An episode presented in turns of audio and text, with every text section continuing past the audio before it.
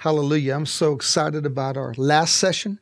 I'm kind of sad that it's our last session, but I'll tell you, I'm very, very excited because we're going to go out with a bang. You know, I'm so appreciative of you taking the time to, to listen to these uh, CDs, to these messages, because they are meat. And I tell you, God is looking for people that really are after meat.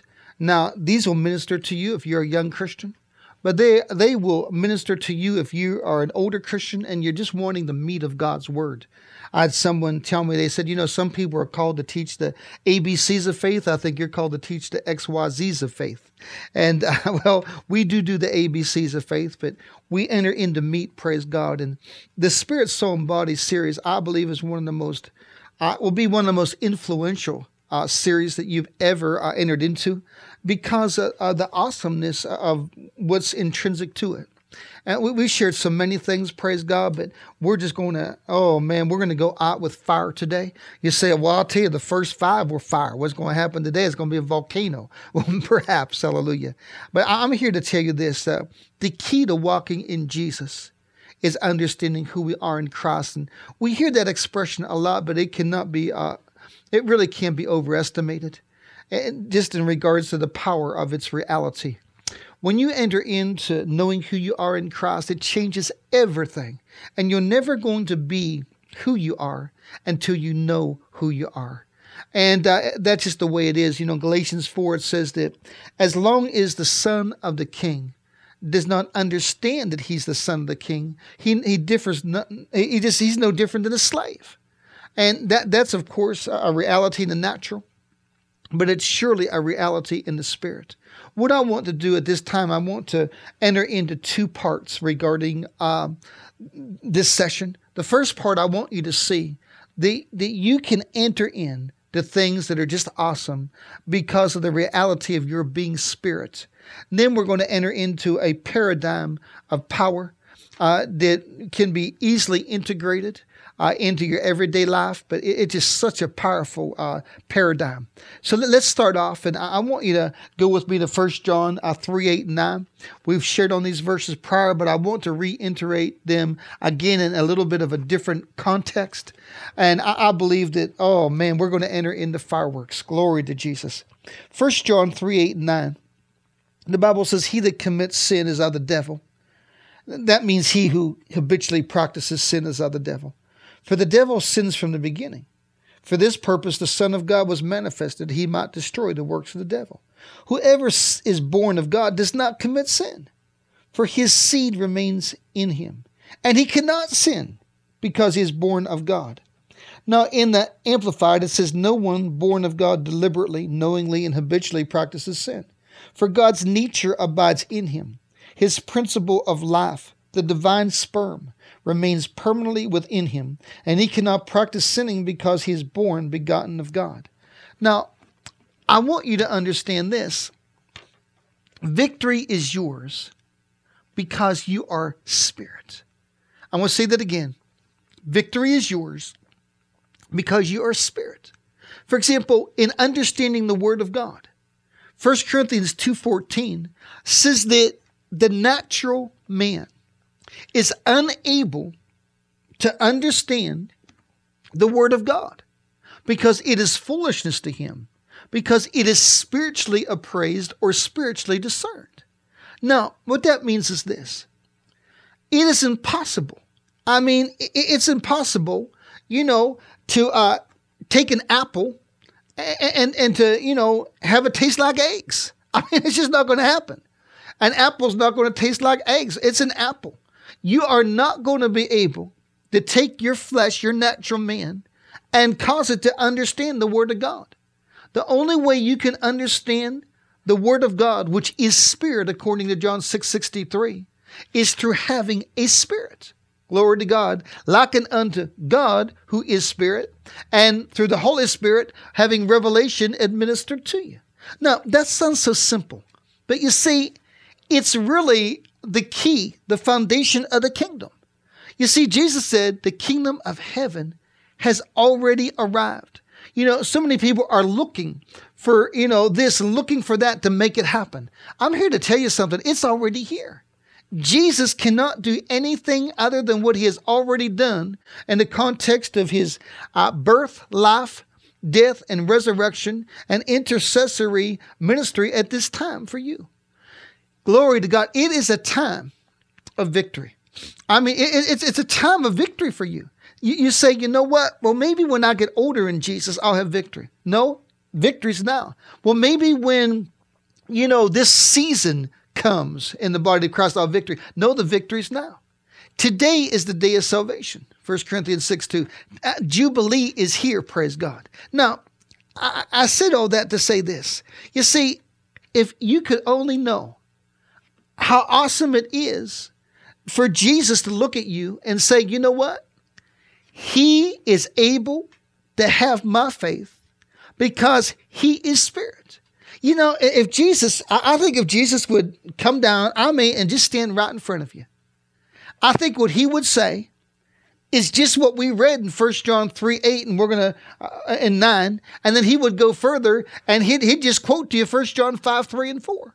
I don't think if Jesus came down, he'd say anything that he's already said. You see, if Jesus had wanted to say something else, he would have put it in the Bible. Amen. He doesn't, glory to God. He's already said what he's wanted to say. And what he said is this I have given you a spirit that accommodates faith, that causes my yoke to be easy, and for you to enter into the very faith of God. Uh, now, let's read 1 John 5 3 4 to bring this to, oh, hallelujah, just to reinforce this. It says, This is the love of God that we keep his commandments, and his commandments are not grievous. Wow. Well, I, I love this verse. First of all, this is the love of God that we keep his commandments. You know, uh, keeping the commandments are not legalism. They are a the way that you convey your heart the way that you enter into love relationship with Jesus. I don't keep the commandments. I don't live righteously so I because I'm a pastor. I don't live righteously so I can, you know, have a seemly reputation in the community or to gain promotion. The only reason I keep the commandments is out of a passion for him to satisfy his heart. And the Bible says this. This is the love of God that we keep his commandments, and his commandments are not grievous. Now, if I would ask the average Christian, if I would ask virtually all Christians, are the commandments of God difficult to keep? I guarantee you 99.9% would say profoundly difficult. And I'm certainly not judging you because I was in that 99.9% for many years until I got free from the reality of seeing that because I'm spirit, the commandments are not burdensome anymore, but they are my passion and my joy. You see, this is why, oh, Jesus, hallelujah. Now, here's what's exciting. Uh, oh, glory to God. Now, let me even go a little bit further. If I would ask most Christians, how difficult is it to enter in to, to having faith? Having the faith of God. Well, I'll be honest with you, the vast majority would look at you like you're crazy because they, they don't know you that you can have the faith of God. They know you can have the love of God, but don't understand that you can have the faith of God. But again, virtually everyone would say, oh, it's so hard. You know, entering into the faith of God is, I mean, it's just for the few, it's for the special, the elite, the fivefold ministers, this or that. But see, I'm here to tell you that's not true. It's just not true. Because verse 4, 1 John 5 4 says this Whosoever is born of God, is that you? Whosoever is born of God overcomes the world. And this is the victory that overcomes the world, even our faith. Glory to Jesus. You see, here's what's so exciting God, He works by faith. You know that. But here's what's the most exciting thing you and I can enter into the faith of God, not because we try harder, not because we fast for 40 days, not because of any other reason except that we are spirit.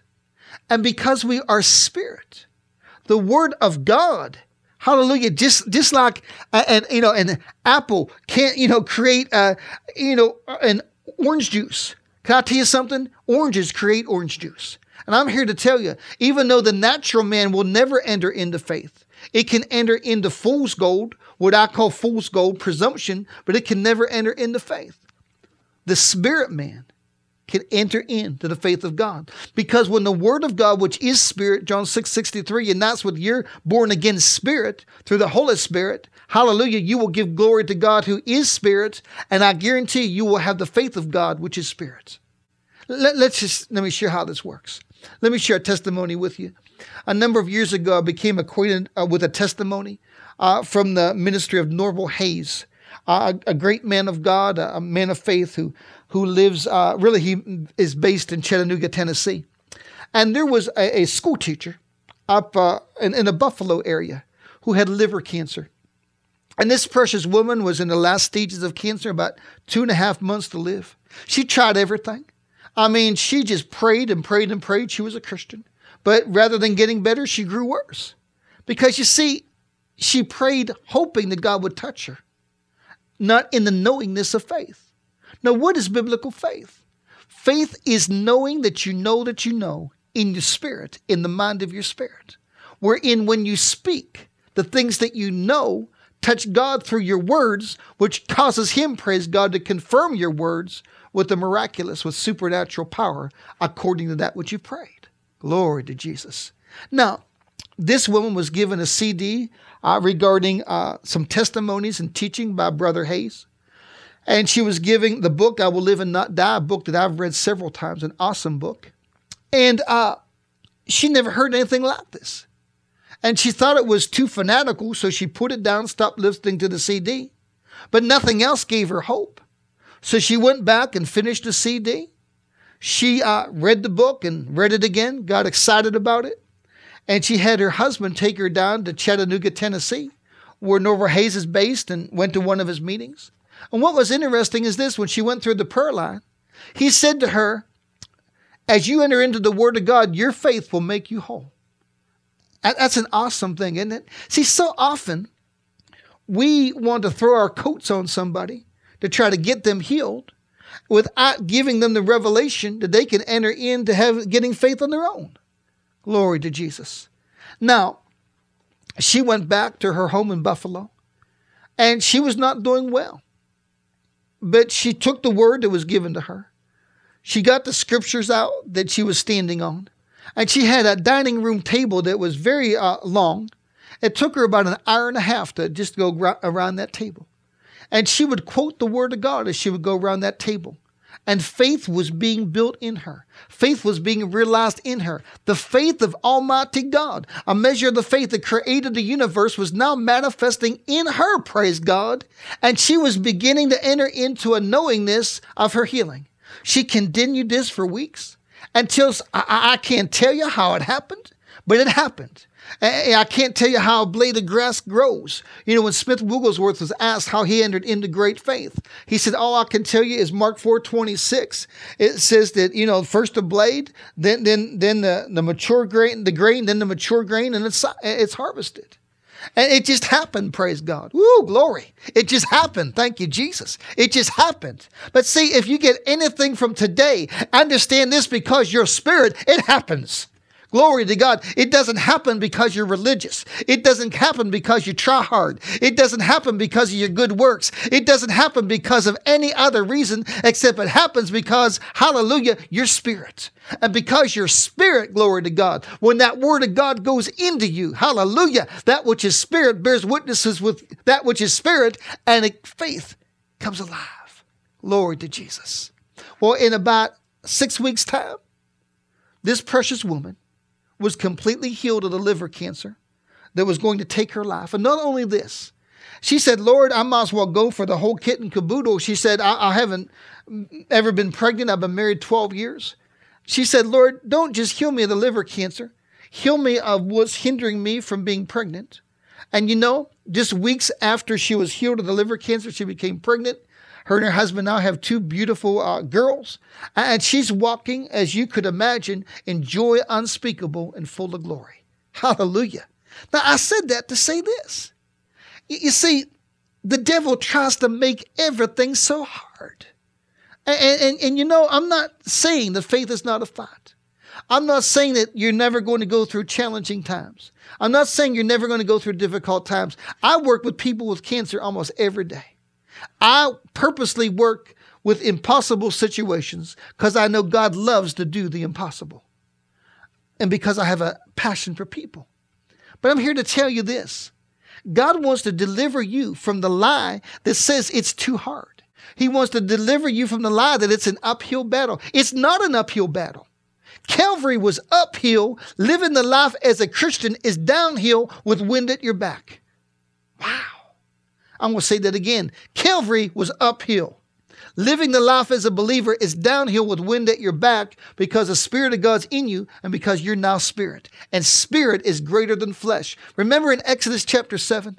Moses threw down his rod, it became a snake. The magicians of Pharaoh threw down their rods, and they all became snakes. But Moses' snake ate up their snakes. Can I tell you something? Their snakes were snakes of flesh, snakes of divination, snakes of the devil. His snake, glory to God, was a snake, how the Holy Ghost of spirit and spirit will always consume that which is flesh, always consume that which is demonic, always consume that which is of the world, always consume that which is contrary to Jesus Christ and to goodness. Glory to God. Hallelujah. I just feel led at this time to share another testimony with you. This comes from the, the ministry of Kenneth Hagin. And uh, he, of course, had a, a, powerful, the late Kenneth E. Hagin, powerful healing ministry. Uh, one of the greatest healing ministries the world's ever known, in my opinion. An apostle of faith. And uh, he shares that one time he was ministering, and, and in the healing line, a woman came up, red haired lady, uh, Baptist woman, and she had a cancer. Uh, it was almost like she had two face. I mean, the cancer was on her face, and it made it look like she almost had two heads. I mean, the cancer was that conspicuous, that blatant. And she was in the last stages of this cancer. He prayed for her. And he said, I believe in my heart. Power of God's gone into you. And Satan has been, I mean, the healing power has undone that which Satan has done and affected the healing and the cure in you. But there is no change. So he said something to her. He said, Will you do something if I ask you to do it? She said, I will if it's easy. Hallelujah. He said, Well, this will be one of the easiest things that you've ever done. Then someone says, Well, to get healed of cancer, you need to do something hard. You need to give a million dollar offering. You need to fast for 40 days. He said, Will you do something? She said, I will if it's easy. He said, It's the easiest thing you've ever done. He said, I want you, while you're mopping the kitchen floor, while you're doing the laundry, while you're taking a walk in the backyard, while you're doing the dishes. Uh, every chance you get, just thank God that that you were healed. You just say this, you know, when that uh, minister laid hands on me, I was healed, and my manifestation, praise God, is now. And uh, you know, he said, I, I just want you to say this for a week, maybe two weeks, but I guarantee you that wholeness will come. Well, she said that. She followed the instructions. After 10 days, he got a phone call. He was in the parsonage of the pastor that he was holding the meeting for. And I mean, he just, someone was screaming on the other end of the line to the point where he couldn't understand the things she was saying. And, you know, the pastor uh, that, you know, uh, couldn't understand what she was saying. Finally, they calmed her down. She said, I'm that Baptist woman. She said, you know, I was mopping the bathroom floor and that huge cancerous growth on the side of my face, it fell off she said there was a hole in my face, but then it filled up with brand new skin, just like baby skin. She said, I put that huge growth in a, in a huge jar of formaldehyde and I'm bringing it to church tonight. Praise God. Well, that's scriptural. You know, David took the head of Goliath and praise God, just, you know, use it as a testimony. Glory to Jesus. Now, here's what I want you to see. If you get that, it, it will change your life. It will cause you to enter into being a spiritual giant. See, because faith and expectation go together. And I don't want to get ahead of myself because expectation is part of the paradigm that I'm going to present to you the latter half of the session. But you see, you can't have true faith unless you have true expectation. This woman, uh, what did she do to be healed? I mean, she didn't, you know, uh, run, you know, 40 miles a day. She didn't fast for 60 days. She didn't give a million dollar offering. She just did that which was reasonable she just began to speak. I, but here's what I want you to see. See, when she spoke, her spirit bore witness to her words. Because she's spirit. When she spoke, her spirit bears witness with her words. And faith is being realized, faith is being confirmed, and manifestation is coming about. See, during these 10 days, she cultivated her spirit. During these 10 days, she magnified her spirit. During these 10 days, she simply let her spirit do what her spirit does. Woo, glory. I got to say that again. She simply let her spirit do what her spirit was meant to be. And that was to proclaim the word of God, to believe the word of God, and to manifest the word of God to the confirming power of God. Hallelujah. You see, she could have so easily entered into the natural. 1 Corinthians 2.14, back to, back to that again. The natural man receives not of the Spirit of God because it's foolishness to him. She could have easily said, you know what, that Pentecostal minister speaking in tongues, you know what, I wasn't raised to believe that. I, I'm just, man, I'm not going to do what he says. She would have died. She could have gotten the natural and started feeling sorry for herself and said, Why me? She could have gotten the natural and said, This is too hard. She could have gotten the natural and said, I don't know if anybody that's ever been healed of this. I got to be a spiritual giant to be healed. But instead of getting into the natural, Glory to God. She got into the spirit. How do you get into the spirit? You get into the spirit by letting your spirit do what it's meant to do. Praise God. Hallelujah. You see, I don't enter into the faith of God because I'm a magician. I don't enter into the faith of God because of willpower. I don't enter into the faith of God because of genealogy, because of who my parents are. I don't enter into the faith of God because of this or because of that or because of this or that. I enter into the faith of God because I am spirit. Glory to Jesus. I tell you, I was praying for a young lady just recently, and they gave her a, a bad report atypical, aberrant cells. Uh, they said that, you know, that, you know, bad report in the context of cancer. And, and I told her, I said, you'll live and not die. You'll not enter into cancer. You'll not have to have chemotherapy.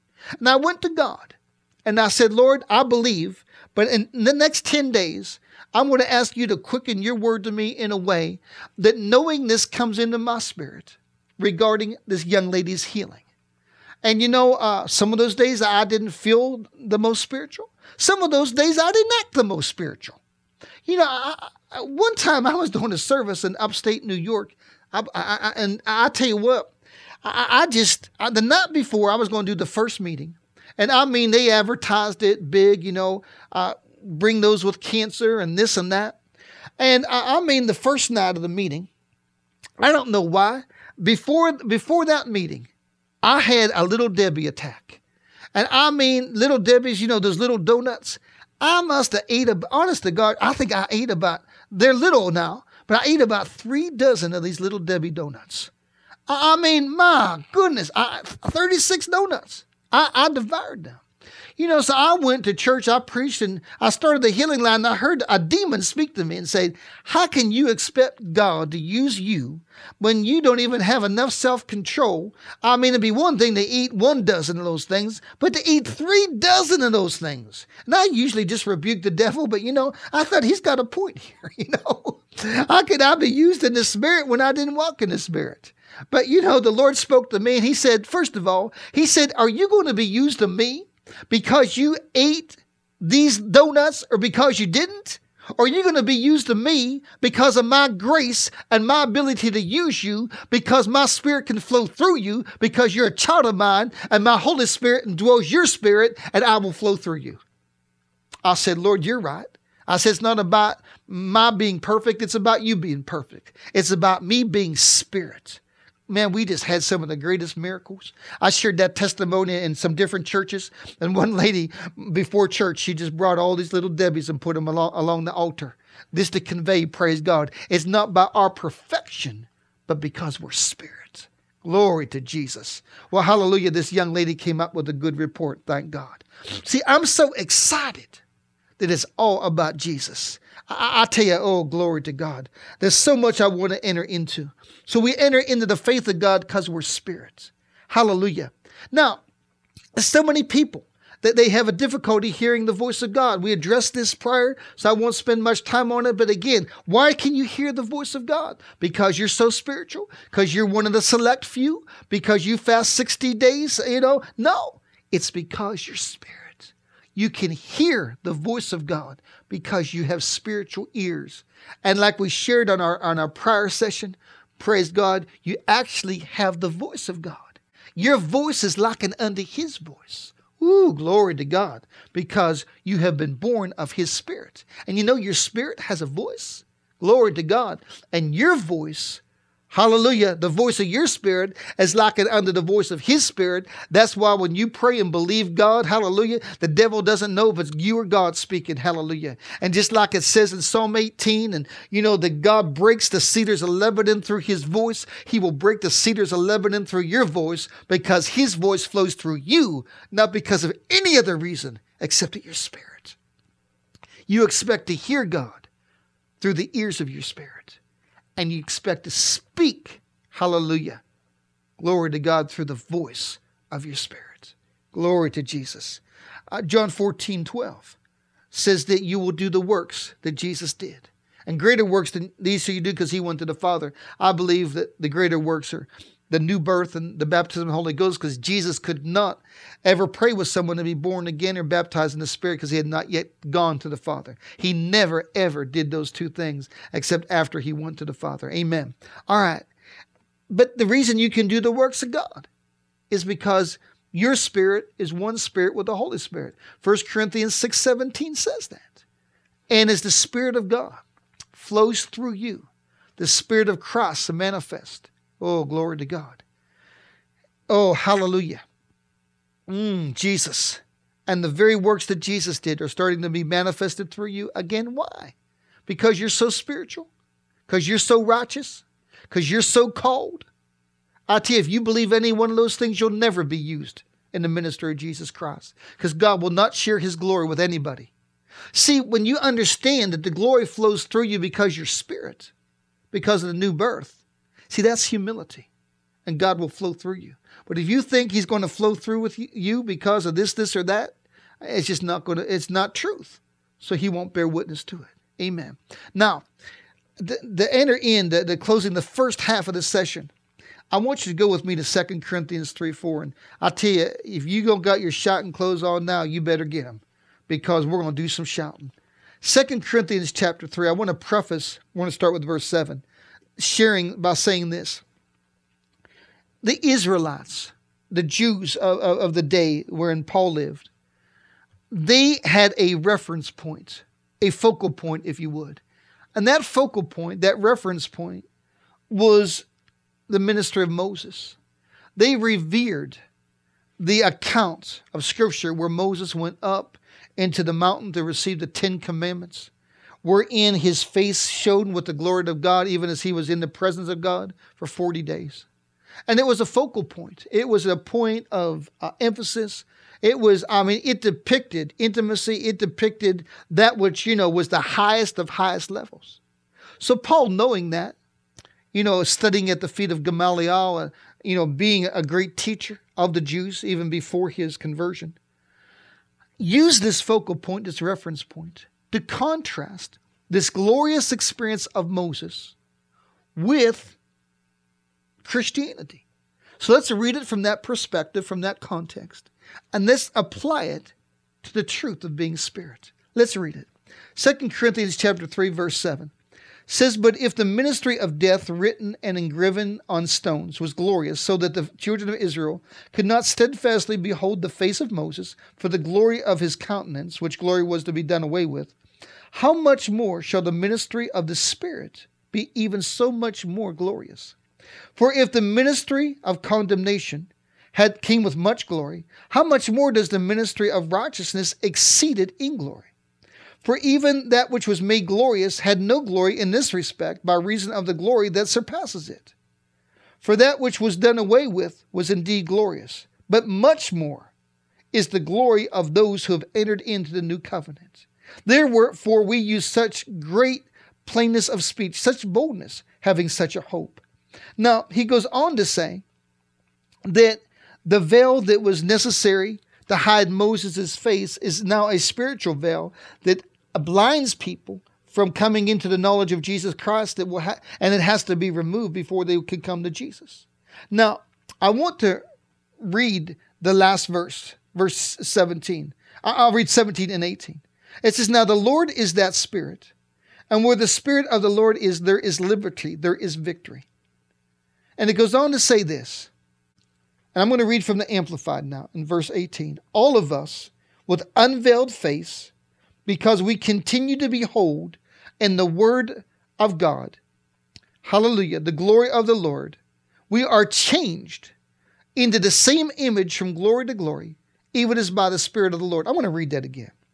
And all of us, so that includes you, as with unveiled face, because we continue to behold in the Word, hallelujah, oh, glory to God, of God, as in a mirror, the glory of the Lord, are constantly being transfigured into his very own image in ever increasing splendor, and from one degree of glory to another.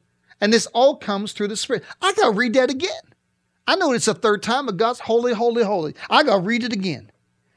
Now, listen to this. In all of us, that includes you, as with unveiled face, because we continue to behold in the Word of God, as in a mirror, the glory of the Lord, are constantly being transfigured into his very own image in ever increasing splendor from one degree of glory to another, all this coming through the Lord who is this Spirit.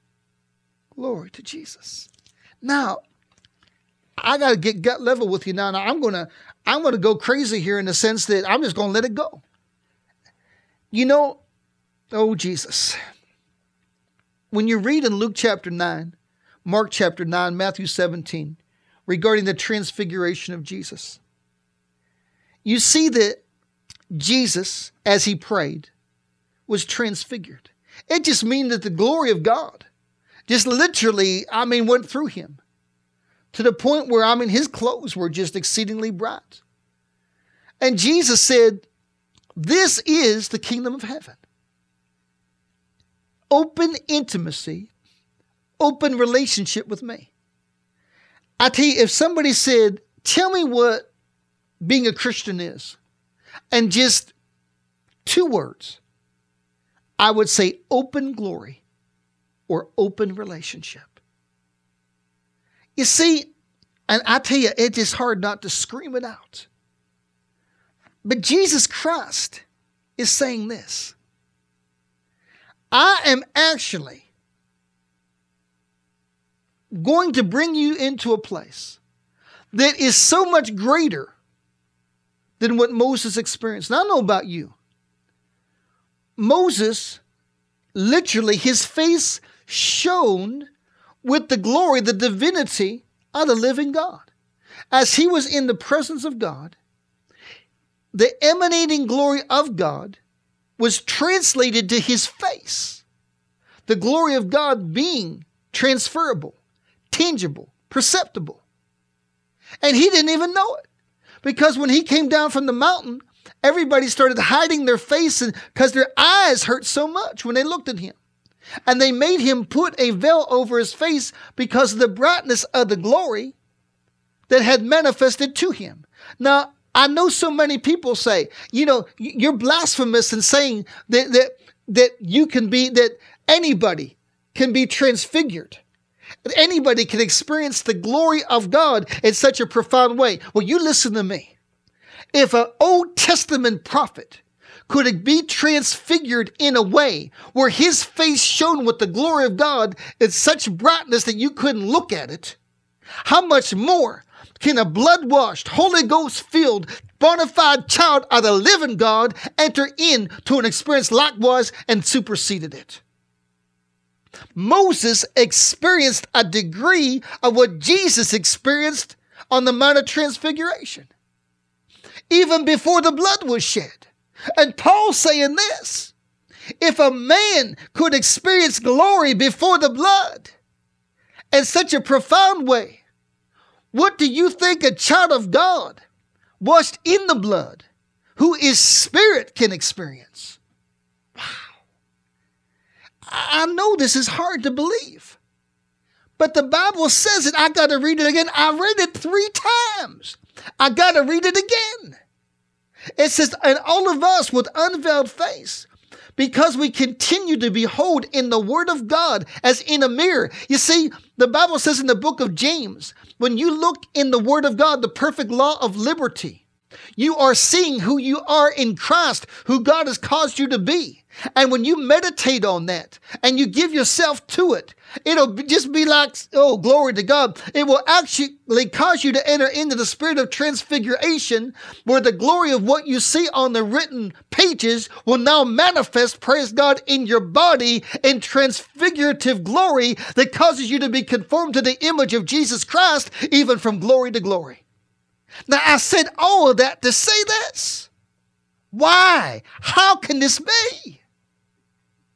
It is because you are spirit. And because you are spirit, God, who is spirit, will surely manifest his glory to you through the written word and through the Shekinah presence of God in a transfigurative manner that can cause you to be conformed to the very image of Jesus Christ. Wow. I know this is too much for the natural mind. So get your natural mind out of the way. Because remember, your natural mind can't receive this. This is foolishness to the natural mind. To the religious, this is foolish and even blasphemous because they have no idea of what it means to be spirit and to walk in the light of its reality. Let me share a simple example with you. When I was first saved, I, I was a pretty good runner and I qualified for the state championships with my team uh, at the university I was running for. But I hurt my leg, my right leg, about two weeks before the state championships. And it was a qualifying meet for the national championships. I was one of the top runners at that time by God's grace, and but I, I had severe shin splints. I, I couldn't run the, the meet. And uh, I was at a church service. And, you know, I didn't, I was very green. I mean, I, I didn't know much about anything. And, you know, that's good because my, my mind could get in the way. And uh, the presence of God was mighty at this service. And uh, glory to God, it was a Baptist church, but where everybody was spirit filled. It later became a non denominational church. And I was in the service, and the presence of God was great. And then I felt electricity go from the bottom of my foot, my right foot, up to my knee. And all the pain that I had through the shin splints were gone. Well, what happened to me? The presence of God, like electricity. And see, here's what's interesting. In Matthew's account, Matthew 17, it says that the transfigurative glory that came upon Jesus was like electricity, like lightning. Well, it happened to me. A measure of the glory, transfigurative glory, hit me like lightning from the bottom of my foot up to my, my knee and my right leg. Now it's perfectly whole. Now I ran that, that state championship meet, praise God. But I'll never forget my excitement. I'll never forget my my awe and, and even as I talk about it, I just, it's an experience of glory. But you see, what happened was when that transfigurative glory was manifested in my leg, it conformed my leg to the image of Jesus. Jesus doesn't have shin splints. Jesus doesn't have inability in his right leg as I had. You see, mm, Jesus the transfigurative glory which comes through the Word of God, through meditating in the Word of God and experiencing the presence of God, will conform you to the image of Jesus. It will negate solical strength. It will negate imprints of abuse, imprints of failure, imprints of lies that have been said to you through the words of significant others. It will negate and it will impart. It will burn up and it will burn in. It will take away and it will brand. Glory to God. Someone says, How awesome is this? Well, read 2 Kings 13, where an Old Testament prophet, where the glory of God over the years manifested in him to the point when he died. They put a dead man in his grave because they were fighting a battle, a war, they threw the man into the open sepulchre of Elisha, and the man was raised from the dead through the glory, the transfigurative glory that was realized in Elisha due to the manifest presence of God over a period of time that was realized in him as he prophesied and did the works of God. So someone says, well, that can't happen to the believer. That, that, you're crazy for sharing that. No, it's only crazy to the natural mind, to the spirit man. It's biblical reality. Backed up, glory to God, by the testimony of 2 Kings 13. Backed up by Exodus 33 and 34. Backed up by 2 uh, Corinthians chapter 3. Backed up by Matthew 17, Mark 9, Luke 9. Backed up, praise God, by the reality of what true Christianity is. But I said all this to say this. It happens not because you've been good today. Not that you shouldn't be good. It happens not because you obtain to a certain level of piety. It happens not because, you know, uh, grandma had it. It happens because you're spirit. And because you are spirit. Oh, glory to God. The glory of God will manifest in you, to you, through you, and for you. Even the transfigurative glory of the living God and you will be changed from glory to glory, even to the very image of Jesus Christ. Wow.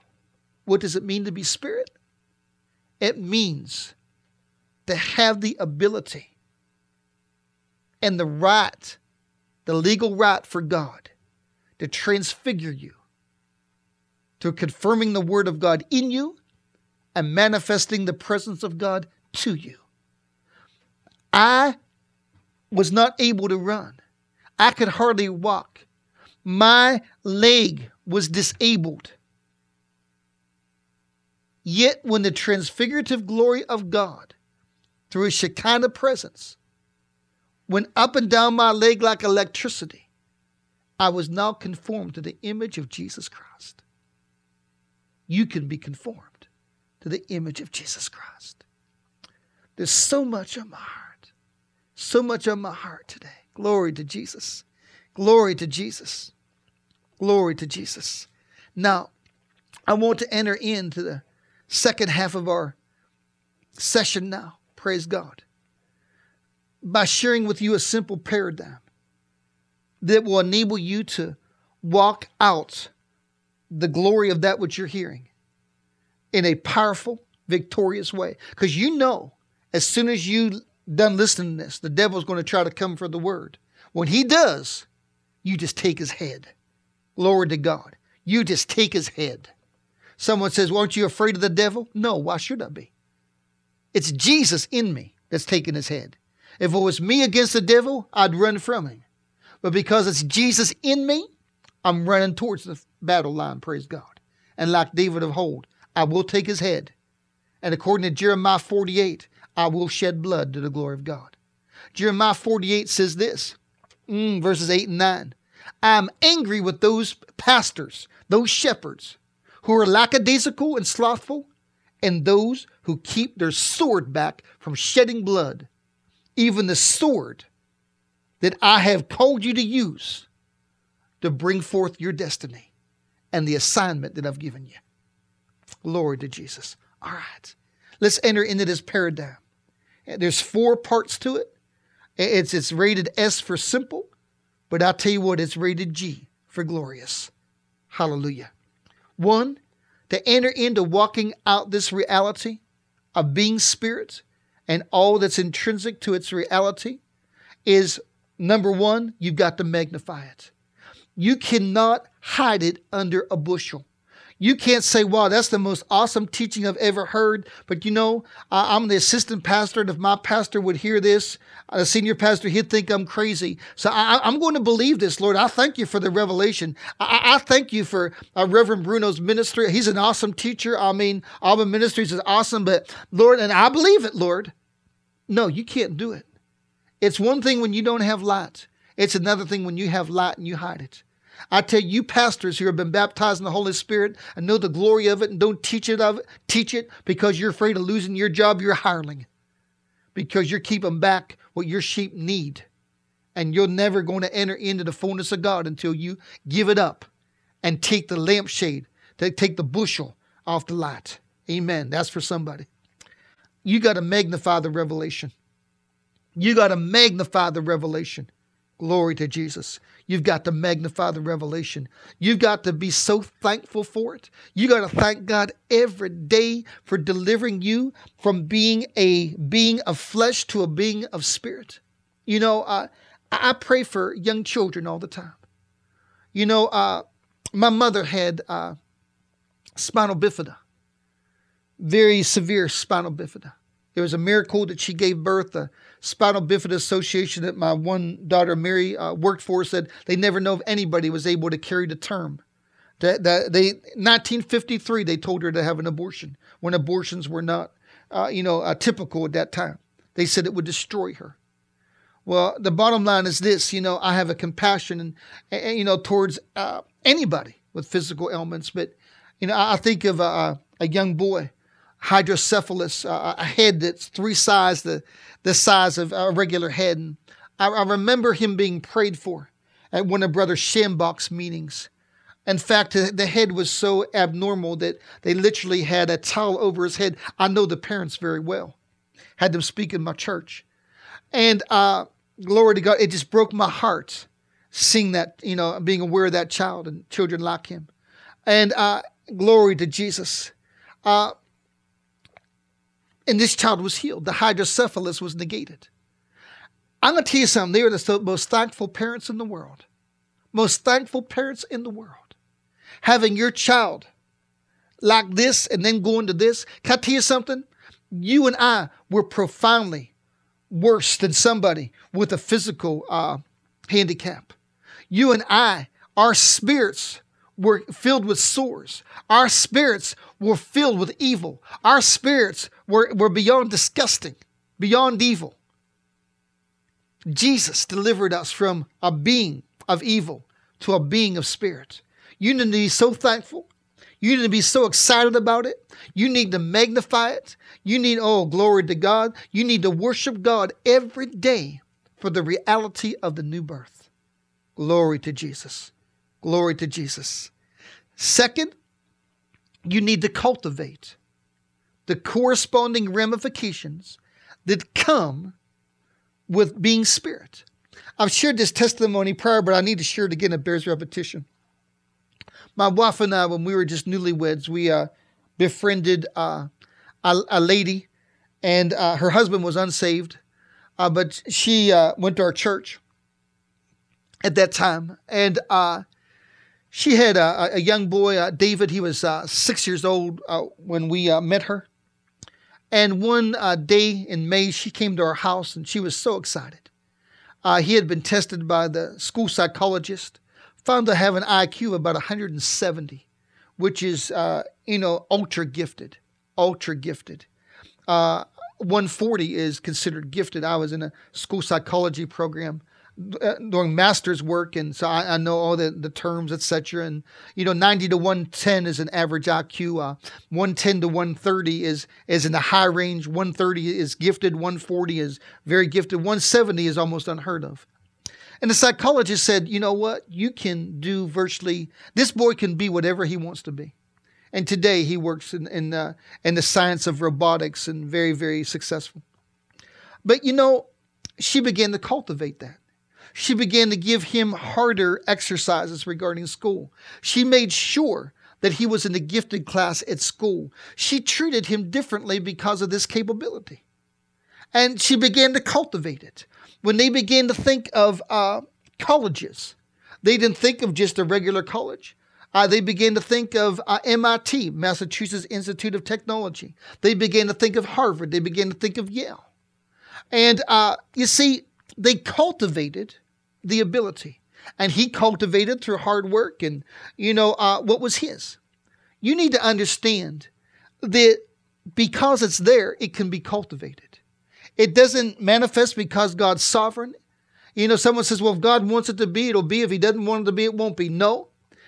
God, in His sovereignty, has given you the glory, mm, the glorious reality of being spirit. And as you enter in, hallelujah, to cultivating the reality of being spirit and its corresponding ramifications, I- will tell you, you'll never again be the same. That's why you need to enter into meditating on, on, on the, the word of God regarding the new birth every day. You need to enter in, praise God, to Exodus 33 and 34, 2 Kings 13, uh, oh, 2 Corinthians 3, 1 John 3, 8 and 9, 1 John 5, 3 and 4, 4 1 John 4, 4, 1 John 5, 18. You need to enter in all throughout the New Testament is the reality of because you are spirit, you can enter in to the favor of God, the presence of God, the faith of God, the love of God, the works of God, the victory of God, the triumph of God, the very life of God. You are anointed, hallelujah, because you have the wineskins of glory. And God Himself can manifest through you. But you need to enter in the teaching like you're hearing on a daily basis. You need to be in a church that teaches this and preaches it. I don't care what the cost. You know, the Bible says that when somebody found out about the glory of Jesus, man, it was like finding a field where they knew there was a great treasure in the field. And the treasure was underneath the ground. They sold everything they had to buy the field. And then they went and started to dig for that treasure. I'm going to tell you something. If you are going to stay in a church, and if you are not going to give yourself to teaching like this, you're not worthy. Really, you're not worthy. And God will not confirm this reality, uh, the corresponding realities of glory of being spirit in your life. Why? How could He confirm you when you don't confirm Him? Jesus said, If you're ashamed of me and my words, I'm going to be ashamed of you. Now, you say that's not grace. No, that's reality. That's reality. Amos 3 3 says, How can two walk together lest they be agreed? Oh, you can still be a Christian, but you're not going to enter in. Believe me, you'll never enter in to the, this glory that I'm talking about. Because Jesus said this, man. He said, You know what? The person that doesn't give everything, they're not worthy of me. Man, someone said, Lord, I want to follow you. And you know what Jesus said? He said, The foxes, man, they have holes. The birds of the air have nests. Uh, you know, you need to pay a price. Someone else said, I'm going to follow you, but I first need to go back and, you know, take care of some business, take care of my parents, do this and that. Jesus said, You're not worthy of me, man. Stay there. You say that's hard. Yeah, it is because you know what? This is not cheap. This is not cheap grace. This is not a game. This is this is something, man, that you die to get.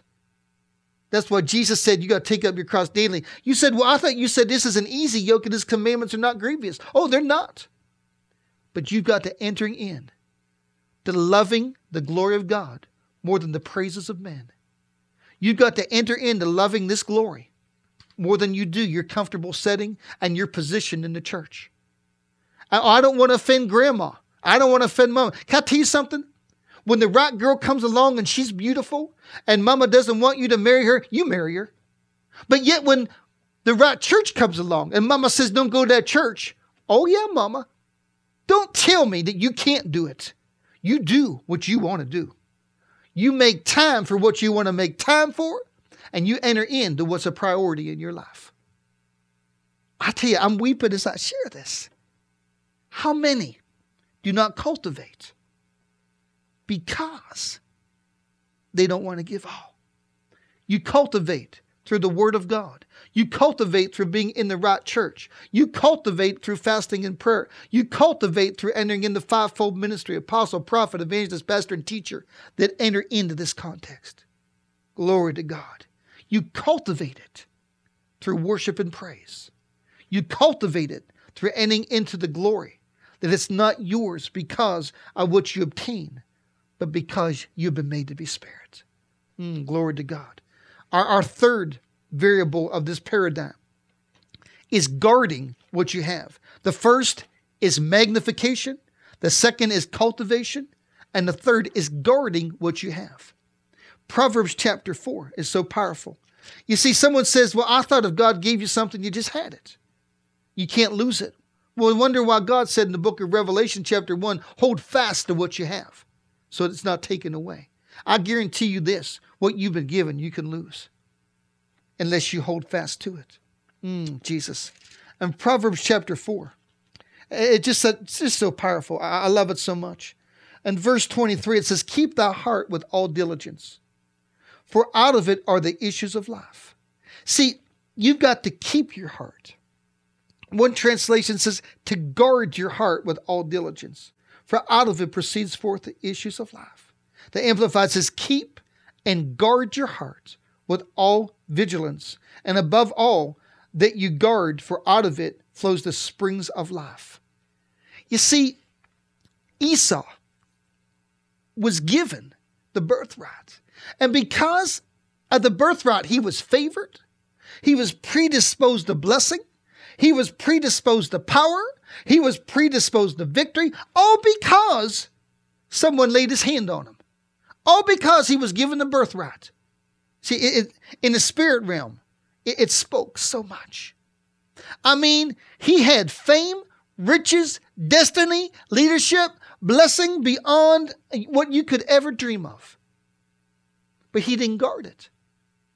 So the book of Genesis shares this.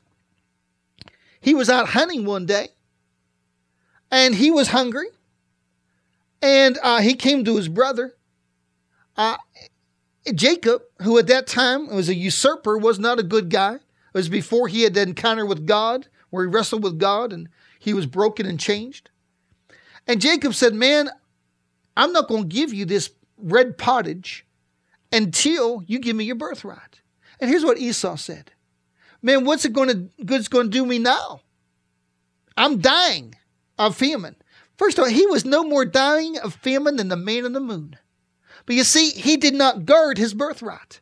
Satan is not just trying to get you to sin. Satan is trying to get you to give up your birthright. You need to guard it. Esau gave up his birthright. It was never the same since. Never the same after that. You see, when you're in a time of struggle, you say, and, and you don't, you got to guard your birthright. You don't say, you don't ever say, you know what? I'm just human. I'm just like anybody else. Can I tell you something? That is so profoundly filthy and hurtful to the heart of God. It, it's devastating in, in the spirit realm. You never allow yourself to say, Well, I'm only human. I never, if someone gave me a billion dollars, I would never say that. I, I sin because I'm only human. No, I'm not only human, I'm spirit. The very divinity of God manifests in me because I'm spirit. According as I proclaim the manif- oh glory to God, the magnificent and precious word of God. 2 Peter 1, 3, and 4. You got to guard it. The devil's going to try to get you to go back on the teaching that you're hearing today. Well, it doesn't seem to be working. Well, you work it until it works. Well, you know what? I'm in the minority. You know, d- just like e- Elijah of old. Lord, you know, I'm the only one, Jesus. First of all, he was lying out his teeth. Man, there was 500 other prophets that were still walking with God. Second, he was feeling sorry for himself. I- am just like anybody else. No, he wasn't. He's called down fire from heaven. God delivered him, who'll deliver you. You've got to guard your birthright. You have to guard the reality that you're spirit. No matter what you feel like, you call yourself spirit. No matter what you look like, you, it might look like the devil's mocking you, and man, you're nothing but a failure. You call yourself spirit. And you say the faith of God's in you. It may seem like everything's against you, even God Himself. You call yourself spirit and confess that you're favored of God. You guard, you guard the reality of your being spirit. I can't emphasize this enough. Every trial that comes to you, the child that came to Adam and Eve in the garden, has God really said? They were beings of spirit, but they did not guard the glory. They kept talking to the serpent. And you see, when they talked to the serpent, they were letting their guard down until they changed. Mm, Jesus. They actually gave away their spirit for sin, for a sinful nature, a solical nature. Jesus. It hurts even to think about it. With every trial, the devil is after your birthright. He's after the confession that you're spirit. It's that's fanaticism. It doesn't work. You let the devil know that you know that it is the gospel of Jesus Christ. He who knew no sin became sin, that you might become the righteousness of God, that you might become spirit. Glory to God. Lastly, in our paradigm, is expectation. Again, number one is magnification. Number two is cultivation. Number three is guarding the glory of your being spirit. And lastly, expectation. You know, faith and expectation go together. I'll never forget uh, after I got saved, I was 18 years old in 1972. And uh, Kathryn Kuhlman, one of the greatest healing evangelists the world has ever known, she held services about a half hour from my house in the old Syria Mosque in Pittsburgh, also in the First Presbyterian Church in Pittsburgh. I'll never forget the first service I ever attended where Miss Kuhlman was ministering. A good friend of mine said, uh, You know, the service starts at uh, 10 o'clock. And I said, Well, pick me up at 9. We'll get there 9.30. He said, You don't understand. I'll pick you up in the wee hours of the morning people, everybody sleeps overnight just to get in there. There is such expectation. I never entered into meetings. I've been in some great revival meetings, I mean, but I've never entered into meetings where expectation was so great.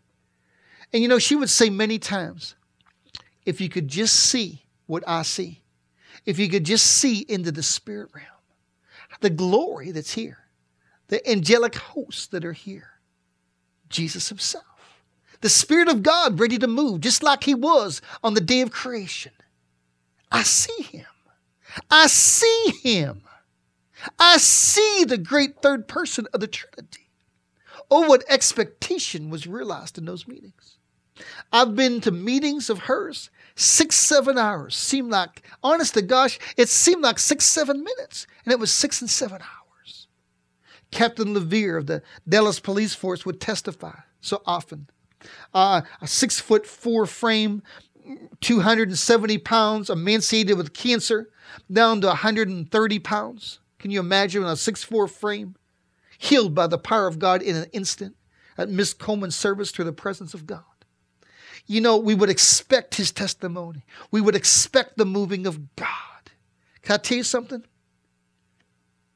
Why can you expect God to move mightily in your life daily, to manifest Himself to you profoundly and to manifest Himself through you profoundly.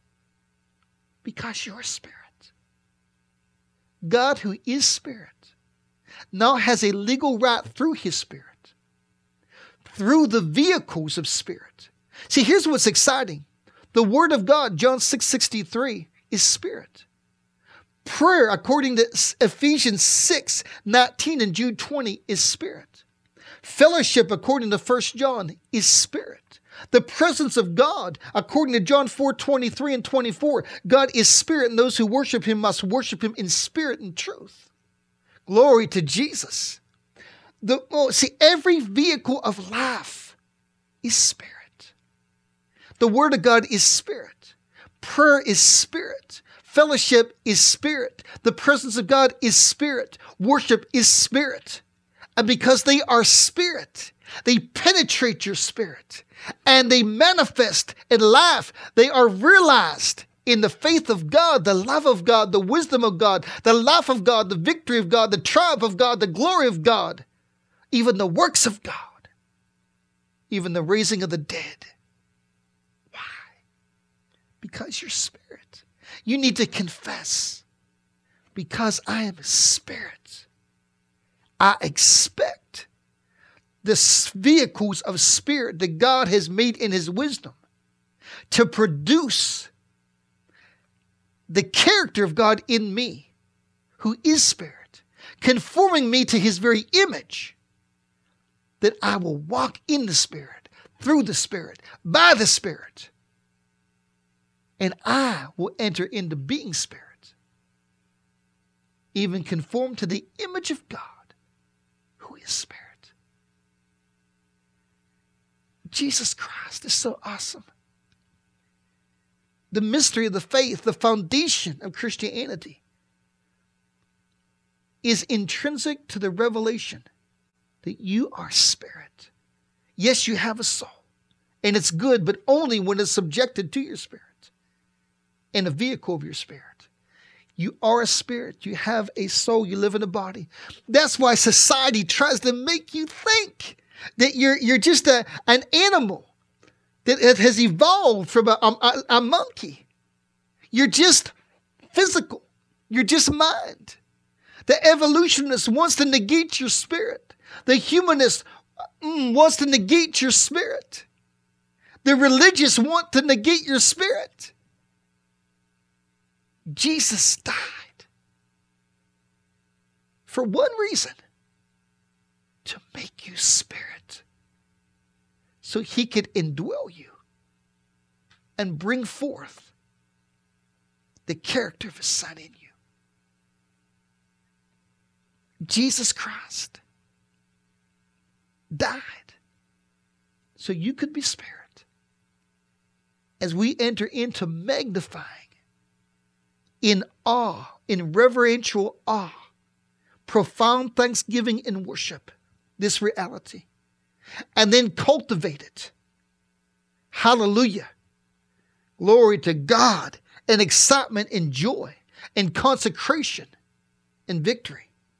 And as we guard it, as a man would guard a billion dollars worth of diamonds, as we guard it as the issue of life, and then we expect God to move accordingly.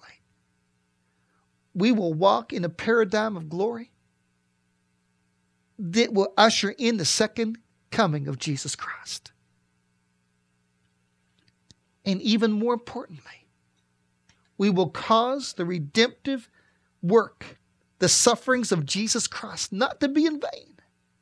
Because Jesus did not call you to be religious. He did not call you to try harder and harder so you'd be confirmed. He called you to enter into the revelation that you are spirit, even as God is spirit, and that the Holy Spirit is one with your spirit.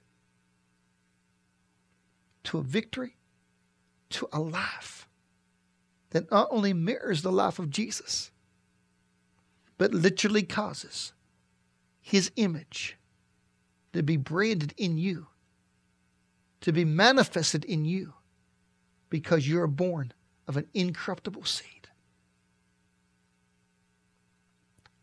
As we close, I, I weep, I worship, I, I, I'm in awe of the truth of the gospel. God Almighty said, Let us make man in our image. We are spirit, unlike unto any other created beings prior or will ever be but we're not created. God wasn't created. He he just was. He glory to God. The Trinity just bang. It, it, not even a bang. It just always was. God said, "Let us make man in our image." God breathed into us. We became beings, spirit beings, beings of impartation.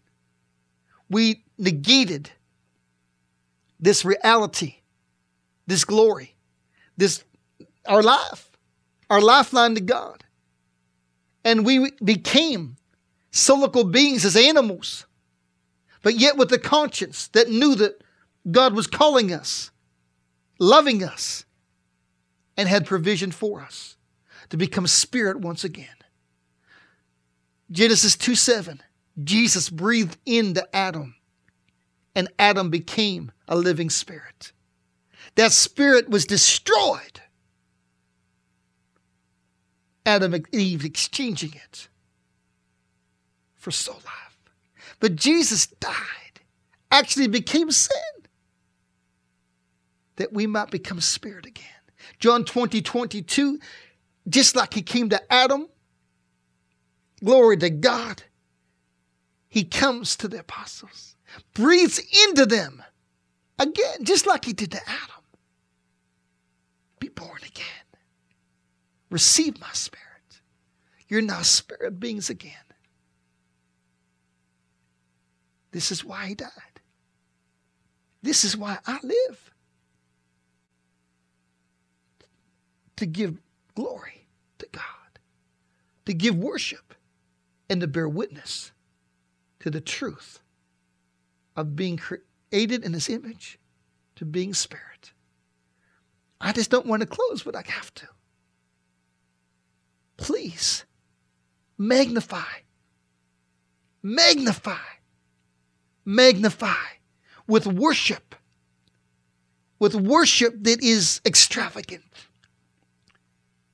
for His causing you to be spirit once again.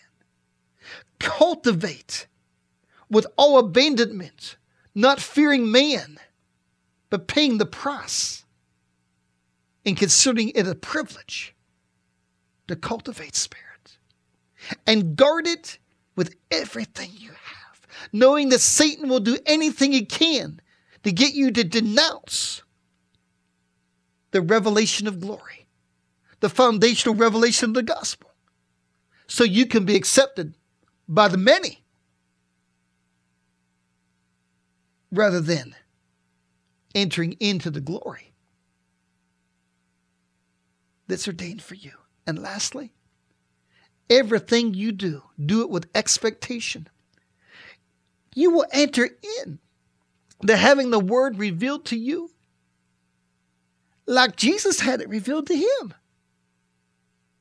Because you are spirit. And God treats you because of him as he treated him when he walked the earth. Not because of anything you've done, but because of what he's done. Because you're spirit. Enter in to expecting the very glory of God manifesting to you in a transfigurative fashion as you claim the word and enter into his presence and enter in to praying. Expect to be used like Jesus was used doing the very works that he did. Expect an inheritance eternally.